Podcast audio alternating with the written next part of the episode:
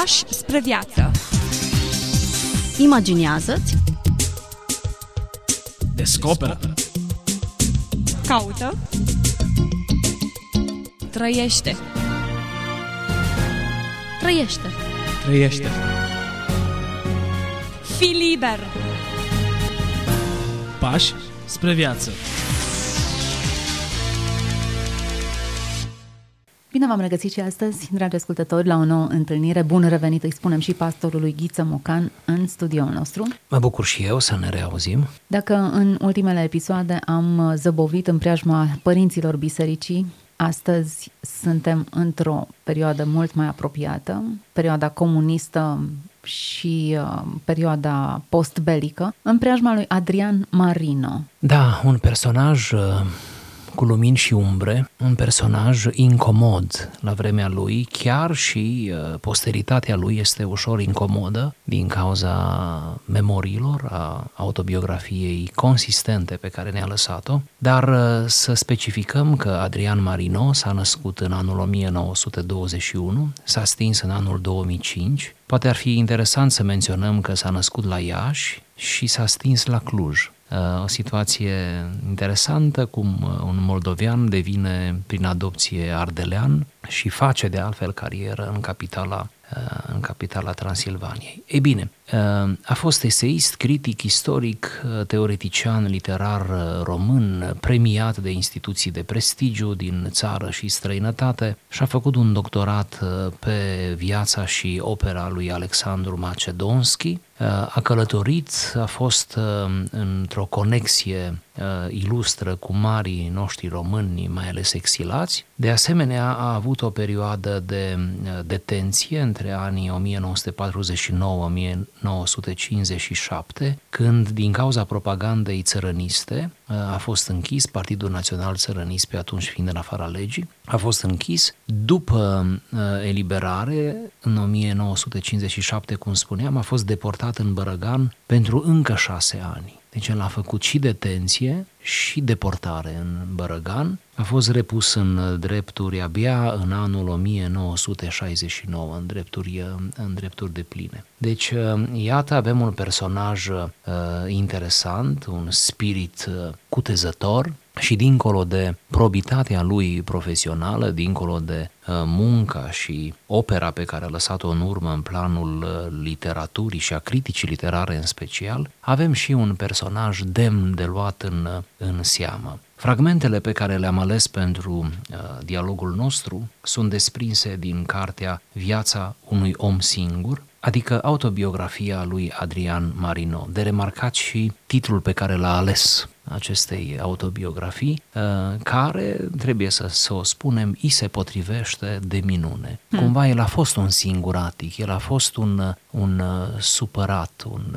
um, un, uh, un om adesea ursuz, poate suspicios, poate extrem de suspicios. Când citește aceste memorii, spre deosebire de alte memorii ale altor personalități, când citești pe Adrian Marino, um, constați cât de multă durere, amărăciune a adunat uneori în suflet, cum căuta el idealul din viață, lucrurile frumoase, frumusețea, corectitudinea, cumva cum le căuta în fiecare ipostază și cum destul de rar le găsea. De aceea îi prevenim pe ascultători că în fragmentele ce le vom cita există oarecare amărăciune care eu cred că ne face bine. E bine din când în când să cităm și din asemenea autori, puțin mai supărați, asta ca să nu avem o viziune prea triumfalistă asupra vieții. Hmm. Da, întotdeauna mă întrebam dacă le-aș cere oamenilor să-și intituleze propriul volum biografic, care ar fi titlul acesta?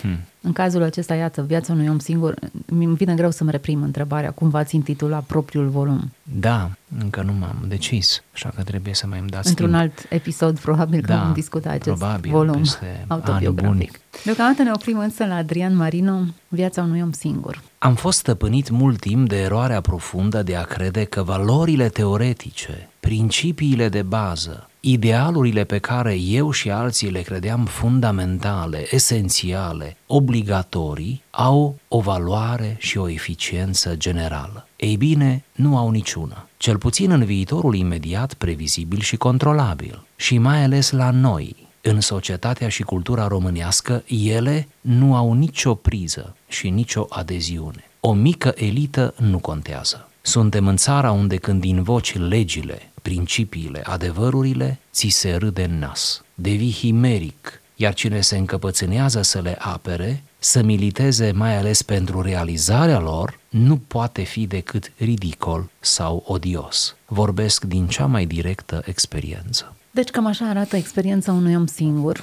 care parcurge această perioadă dificilă. În ce, în ce sezon din viața lui asociază aceasta? Concluziv? Destul de devreme. Nu, destul de devreme. Da. Suntem chiar la începutul cărții. Uh, pagina 19 chiar pot să o indic.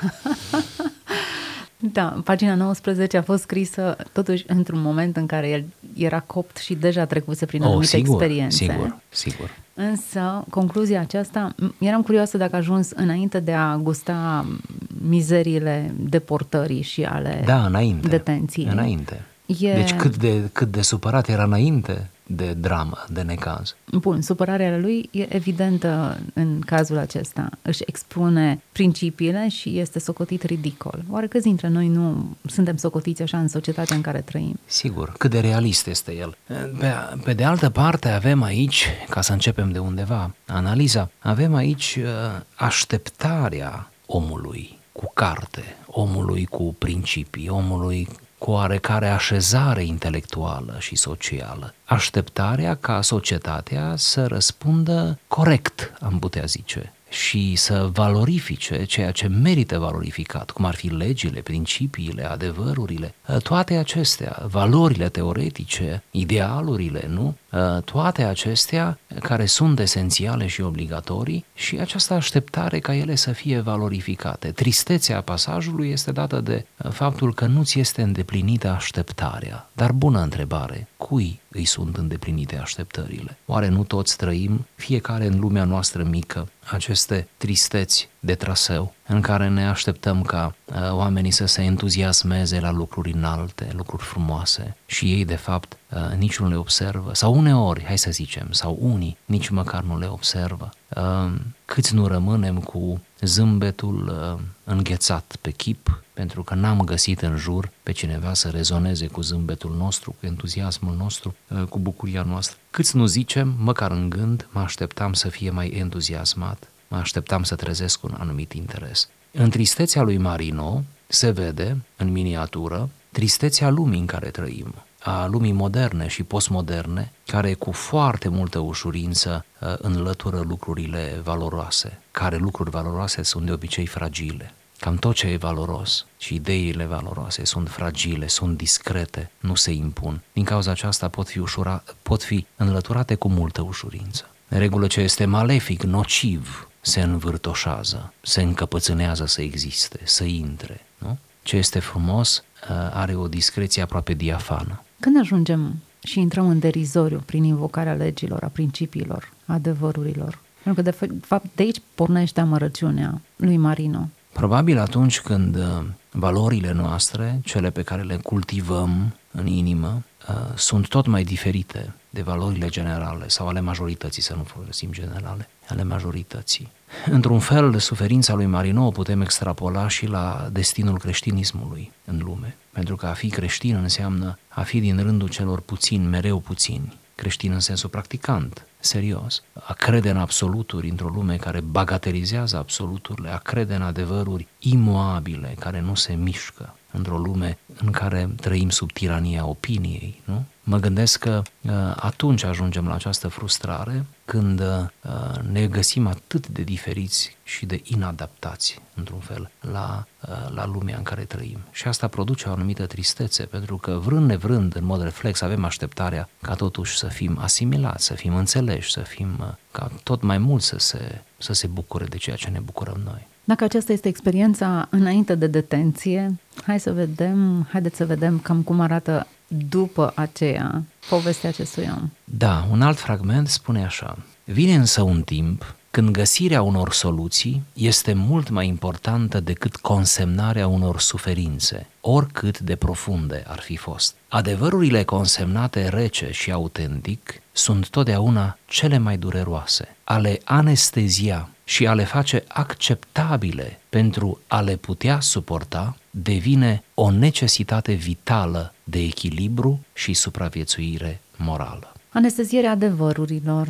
Hopa, aici avem un concept nou. Uneori adevărul poate fi atât de dureros încât nu poate fi acceptat, înghițit ca atare. Are nevoie de o coajă care să îl facă digerabil. Să traducem puțin expresia aceasta. Sau, în termeni culinari, să pui puțină miere în pelinul acela. Pentru că dacă o lași pe linul în starea lui uh, inițială, uh, este de nesuportat, este de negustat, de neatins. Nu i-ar afecta calitatea? Uh, probabil că nu, cel puțin Marino, după cât îl cunoaștem, nu cred că ar fi admis ca adevărul să fie mutilat într-un anumit fel, mai ales adevărul experiențial, adevărul trăit, uh, ci din potriva aici avem de-a face nu cu o mutilare a adevărului trăit, ci cu o acomodare cu el, trebuie să trăiești cu experiențele traumatizante și chiar nu poți trăi cu ele în stare permanent uh, vie sau în starea aceea incandescentă, nu? Ca și atunci când le-ai trăit. Deci cumva mai degrabă avem aici de face cu un uh, joc psihologic, nu? Cu o, un, o metodă a minții de a se apăra în raport cu trecutul care a fost uneori atât de dureros. Iar asta se aplică atât individual, cum e în cazul de față, și se aplică și în mentalul colectiv, cred. Uh, uitați-vă, ca să facem o, o comparație cu noi, uitați-vă că pe măsură ce ne distanțăm de comunism, spun la mentalul colectiv mă refer, uitați-vă că ne înduioșăm aproape de comunism uh, și cumva...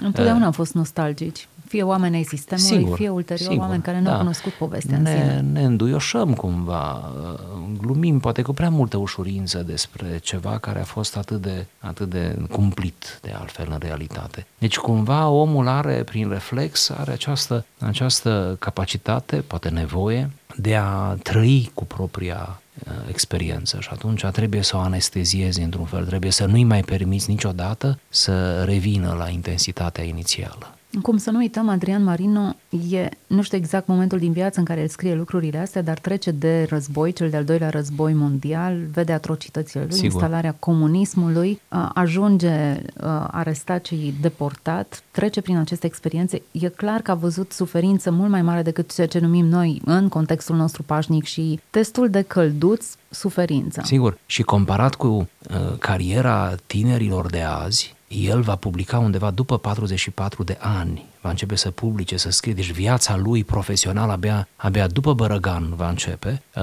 deci cu, cu o întârziere care astăzi ar fi, ar fi considerată o dramă în sine, da? Și atunci era o dramă. Prin urmare, iată-l uh, în partea a doua a vieții și în, uh, în apus, la zenit, numai că a avut viață lungă și asta a fost un mare avantaj pentru el și a avut o bătrânețe extrem de fecundă din punct de vedere profesional, dar uh, iată, el intră în cursă, să zic așa, destul de, destul de târziu. Deci cumva supărările lui și această, această disputa lui cu viața este, este logică. Să mai zăbovim puțin în jurul acestui termen, anestezia. Trebuie să recunosc că în ultimul timp am gândit destul de mult la lucrul acesta, la modul în care ne anesteziem experiențele mai puțin suportabile, la modul în care evadăm în diverse zone doar pentru a ne calma suferințele, de orice natură ar fi. Nu vrei să confrunți, eu știu, un eșec profesional sau de orice altă natură și evadezi într-un alt spațiu. De obicei, plăcerea e moneda cu care ești cumpărat în această evadare. Fie că e mâncat compulsiv, fie că e uitat excesiv la televizor sau telenovele pentru o anumită categorie sau pornografie pentru o altă categorie sau droguri pentru un anumit grup. Sau alcool sau toate da. constituie anestezice pentru o suferință interioară pe care nu reușește să o calmeze și nici să o verbalizeze. Poate chiar nici măcar nu reușește să-și dea seama. Am spus un eșec profesional, dar cred că și acesta e un pretext. Suferința reală cred că e evadarea din acel paradis, absența acelui paradis. Sigur. Cred că ar trebui să pledăm pentru echilibru. De ce? Nici prima variantă să nu anesteziezi deloc, să lași ca eșecul Să fie în forma fie lui mereu crudă. viu, da, crud și să-l iei în fiecare dimineață, nu? Te trezești cu el și să-l reactualizezi mental, nu? Și să refaci din nou întreaga scenă. Nici asta nu cred că e o soluție. Acum cred că orice suferință are etapele ei. Atunci când amputezi un membru, suferința e vie, crudă, acută, poți să administrezi anumite calmante, dar nu pe perioadă lungă. În timp, în schimb, se stompează durerea, Sigur, se cicatrizează sigur, rana. sigur. În mod natural te vindeci. Noi acum vorbim de, de ce să facem conștient, nu? Cu voința noastră elaborând. Dar de fapt mintea însăși, fără să ne întrebe pe noi, are, are ea însăși niște resorturi Procese, cu care exact. lucrează fără să ne întrebem. Și asta e bine, slavă Domnului că le are, pentru că mintea însăși nu permite, ea însăși nu permite intensitatea durerii inițiale, nu mai permite niciodată, niciodată, afară de situații de probleme psihice, mă gândesc, în care pur și simplu te duci într-o zonă uh, iremediabilă. Dar vorbim de oameni normali care și-au păstrat mințile întregi, chiar dacă au suferit. Deci, uh, uh, cumva, nici prima variantă uh, a te încăpățâna stoic și de a, a avea această, uh, această suferință perpetuă, a, a te simți dator să, să permanentizezi cum ar veni suferința. Dar să dau un exemplu, pentru că și asta e o formă de suferință. Când cineva pierde prin moarte pe cineva drag și există ceea ce psihologii numesc, dacă nu greșesc, doliu cronic, Adică nu, uh, câte o persoană nu mai dorește să iasă din doliu. Doliu este normal, sigur, într-un timp circumscris totuși, și în niște condiții cât de cât suportabile, da? Uh, dar pur și simplu doliu cronic înseamnă că uh, te înconjori de acele, de acele uh, obiecte care au aparținut celui drag. Sunt forme de fetișism aici deja. Uh, asculți uh, cu, cu, cu uh, ostentație cumva muzica aceea care o ascultați împreună și te duci în locurile acelea unde, nu știu, v-ați cunoscut sau... Uh, deci, uh, deci iată, iată, nici aceasta nu este o, o variantă, nu? Sau cine a avut detenție, cine a trecut prin detenție, se întoarce din nou la Jilava, nu știu, se mută, își cumpără o casă lângă Jilava, dau un exemplu, nu s-a întâmplat, vreau să zic, își cumpără o casă lângă ca să se Nu mai identifice. iese niciodată din Jilava, Da, nu mai în iese din, sens. din Jilava. Nu cred că asta trebuie să se întâmple și dacă ne uităm în Scriptură, aerul Scripturilor, nu? Spiritul Scripturilor ne învață că totuși trebuie să depășim momente de felul acesta. Bun, există cealaltă extremă, de a uh, refula în orice și oricând și de a trăi până la urmă în această frivolitate a, a, a nu știu, ieșirii din realitate până la urmă de a ajunge până într-acolo încât experiența aceea traumatizantă să o consideri printr-un joc mental că nu e, nu e a ta, că nu e despre tine vorba, că nu are niciun fel de consecință asupra ta, ceea ce din nou este o minciună, nu? Cum să nu aibă? Tot ceea ce am trăit ne afectează. Noi trăim cu ceea ce am trăit. Ea ne afectează, e, e acolo. Și atunci, asta ar fi cealaltă extremă și din cauza aceasta unii ajung în, în imoralitate, în imoralitate, răzbunându-se cumva și încercând, încercând pe alte căi să-și rezolve problema, dar nu o rezolvă, nu? Câtă iluzie este acolo. O complicăm până la Da, urmă. te încarci cu vinovății suplimentare, nu? Tocmai evadarea aceasta de care vorbim, fie că e, in, până la urmă, imoral, cred că e și să consumi droguri sau să evadezi în alte zone care nu-ți conferă, conferă cu adevărat vindecarea, ci din Sigur. contră te înrobesc, mai multe dezumanizează. În sine, genul acesta de evadare cred că e cel mai frecvent. Chiar e nevoie de evadare din prezent, mai evadarea aia cred că ar trebui să aibă loc pe un alt palier, în alt sens. Evadăm înspre paradisul după care tânjim, nu evadăm în plăceri, e subiectul unei în alte emisiuni pe care noi am avut-o. Dar cred că subiectul e important și se referă la o societate bolnavă în care noi trăim, un context în care noi ne învârtim, o lume atât de suferintă și de amărâtă, cel puțin la fel de amărâtă precum acest om singur în volumul pe care îl scrie, chiar dacă ne-a parcurs dramele și ororile războiului, suferința aceasta surdă, permanentă, mută, e la un moment dat insuportabilă. Citesc acum o carte care poate cândva la o vreo emisiune am să vă recomand să avem câteva citate din ea. O carte care descrie într-un mod inteligent și foarte uh, frumos, plăcut, câteva experiențe de viața anumitor oameni, părinți în special care au avut copii bolnavi, de boli terminale. Și în cartea aceasta am găsit uh, la un moment dat atitudinea unor părinți, atitudinea atât de matură a unor părinți în fața suferinței atroce și terminale a copilului lor uh, și felul cum și-au exprimat ei speranța într-o vindecare, dar în același timp asumarea uh, și a unui alt deznodământ, adică a plecării, a despărțirii vremelnice de copilul lor. Pentru că noi credem în vremelnicia despărțirii. Sper că mai credem. Altfel, și așa e grea despărțirea, nu? Cât ar fi de grea dacă n-am crede așa. Ne ajută să gândim în felul acesta. Sigur, credința e și terapie, nu e numai dogmă. Acei părinți, acum eu parafrazez, poate cândva vom cita pe aici. Acei părinți uh, s-au exprimat frumos în fața duhovnicului lor, frumos, matur. Au spus avem două variante, în ambele îl vedem pe Dumnezeu.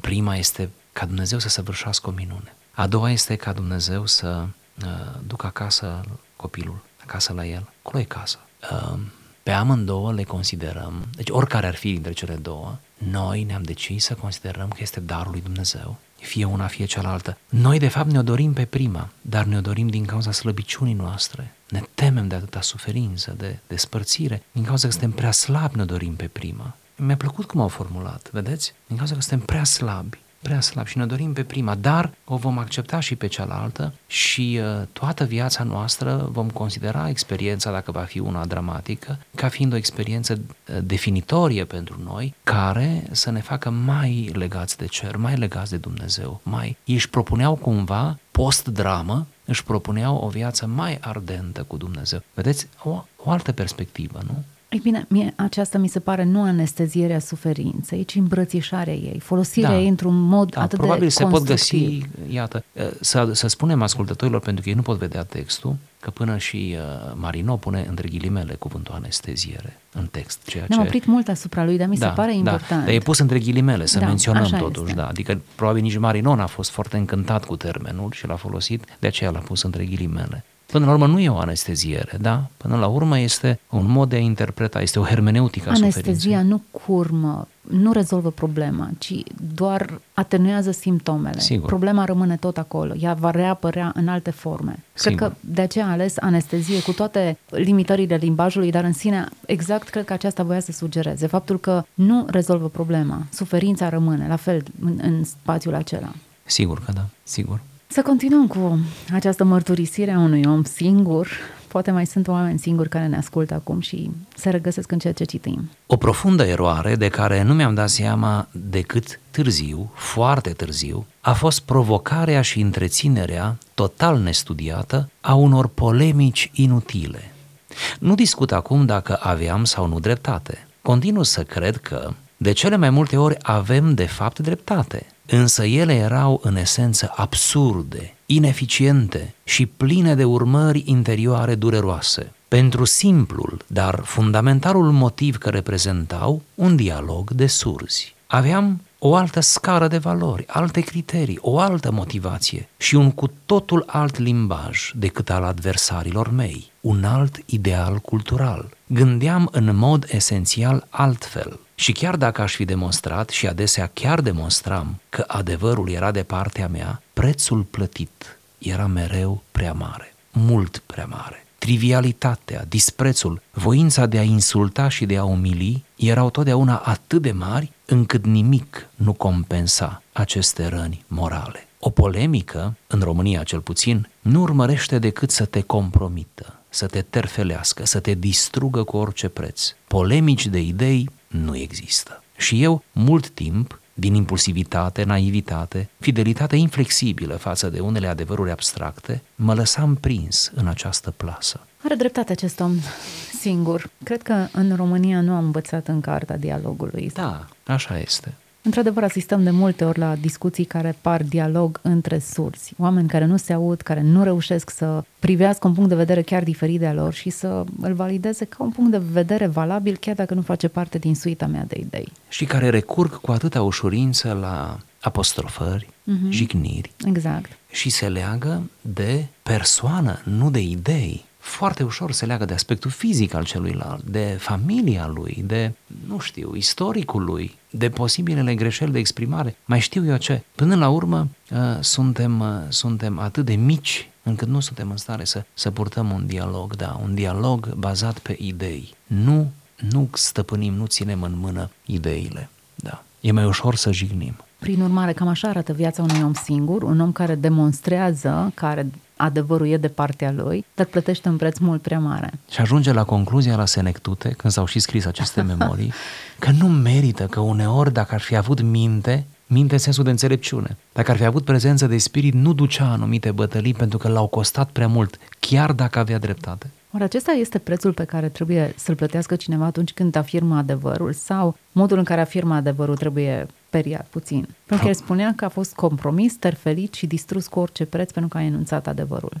Da, Probabil că este și și. Poate că, pe de o parte, acesta este prețul sau nu am putea rosti adevărul și să nu ne coste nimic, de acord. Pe de altă parte, poate că trebuie să fim suficient de atenți la felul cum îl exprimăm, la cuvintele pe care le folosim, atitudinea pe care o avem, nu știu, proporțiile, intensitatea și aceste detalii. Știm bine că un adevăr poate fi spus cu totul respingător de la primul cuvânt și știm bine că un adevăr poate fi spus cu asemenea eleganță, asta se întâmplă mai rar, reușesc mai puțin, cu atâta eleganță încât, încât chiar să-l poți asculta până la capăt, chiar dacă după aceea poți să ai tot felul de sentimente contradictorii sau, eu știu, adverse, dar cumva să-l asculți uh, până la capăt. Adevărul oricum nu e, nu e un lucru simplu, nu? Mai avem foarte puțin timp împreună și mai avem un singur paragraf pe care aș vrea să îl lecturăm împreună. Prea servil și conformist se comportă spiritul uman sub apăsarea atâtor idoli tiranici și megalomani. Nu mai vorbesc de cel românesc, care are în el ceva de eternă slugă și de supus umil, cu căciula veșnic în mână în fața stăpânului intelectual în speță, dar și politic sau economic. Iată Rămânem cu această imagine, cu căciula veșnic în mână. Foarte plastică, imaginea sugestivă în același timp. Uh, care e finalul acestui volum? Care sunt fi. concluziile cu care Adrian Marino părăsește, sau clar că nu părăsește viața din moment ce reușește să-și scrie acest volum, dar concluziile vieții lui. Da, mi-e greu să, să vă spun care sunt concluziile. Senzația mea a fost lecturând că nu dorește să tragă niște concluzii, ba chiar cred că afirmă lucrul acesta, că nu dorește să încheie în mod clasic, dând sfaturi, învățături. Deci cumva el, el rămâne consecvent cu el însuși și în final ci pur și simplu își încheie volumul povestind ce dorește să povestească în în, în final, după ce în partea a treia, să zic așa, aproximativă a cărții, uh, își povestește litigiile culturale, intelectuale cu mulți colegi de epocă și trădările și de care a avut parte, etc. Oricum, uh, volumul când a apărut a suscitat foarte multă uh, mișcare în lumea culturală românească și pentru că unii mai erau în viață dintre cei menționați pe acolo sau aveau urmași vocali, s-au scris articole prin presa culturală destul de interesante, polemice, iată, în sfârșit, a reușit să producă polemică, ceea ce n-a reușit atât de bine în timpul vieții, prin aceste referiri. Dar uh, să vedem și aceste, acestea toate, să le vedem ca și o normalitate, e dinamica până la urmă istoriei, nu? Uh, și e bine ca fiecare să-și spună punctul de vedere, nu? Doar de aceea e libertate. Acum, acest volum intitulat Viața unui om singur se adresează unei audiențe, nu? Și emiția, emisiunea noastră e, e adresată unei audiențe. Un om singur, dintr-o dată e înconjurat de o audiență, căreia îi se adresează prin acest volum și justifică pe undeva, poate că unele ieșiri, unele experiențe, unele discursuri, unele lucruri pe Așa care este. Ele. Cartea aceasta e o încercare de a justifica și de a se face înțeles. De pentru... a justifica o viață. Exact. Nu văd nimic greșit în asta. Pur și simplu e bine că a făcut-o, e mai bine ca scris decât să nu fi scris. E mai bine să rostim decât să nu rostim, chiar dacă uneori rostirile noastre pot fi atât de subiective, nu? Ce am vrut să subliniez e că un om singur se adresează unei audiențe, ceea ce sugerează că n-ar vrea să fie așa de singur cum este. Sigur. E ca un strigăt. Până la urmă, urmă ar vrea să fie integrat și înțeles de ce se comportă în felul acesta. Da, frumos frumoasă încheiere, vreau să încheiem așa, îmi place această idee. Un om singur, da, singuratic, cum a fost Adrian Marino, în final, cel puțin prin memorii, nu? La senectute, înainte de plecare din lumea aceasta, își dorește un dialog cu lumea, dorește să povestească, simte nevoia. Volumul e, are sute de pagini, adică, adică chiar s-a luat în serios, chiar simte nevoia să scrie, să, să povestească, să spună ce n-a mai spus, pentru că acolo sunt foarte multe noutăți, pentru că el n-a vorbit despre el de-a lungul vieții. Finalul istoriei pentru fiecare dintre noi va fi un volum biografic. Nu, știu, nu cred că va fi autobiografic, dar cu siguranță într-un anumit volum sunt consemnate toate momentele din viața noastră. Sper să nu fie amărăciune atunci când vom parcurge acel volum sau cel puțin să avem sentimentul că ne-am încheiat misiunea cu bine și că lucrurile sunt rezolvate și justificate. Da, ce frumos ar fi. Toți ne dorim asta. Sperăm să și reușim. Cu speranța aceasta ne luăm rămas bun și de la ascultătorii noștri. Mulțumim că ne-ați ascultat, ne reauzim data viitoare. Toate cele bune! Pași spre viață. Imaginează-ți Descoperă. Caută. Trăiește. Trăiește Trăiește. Fii liber. Pași spre viață.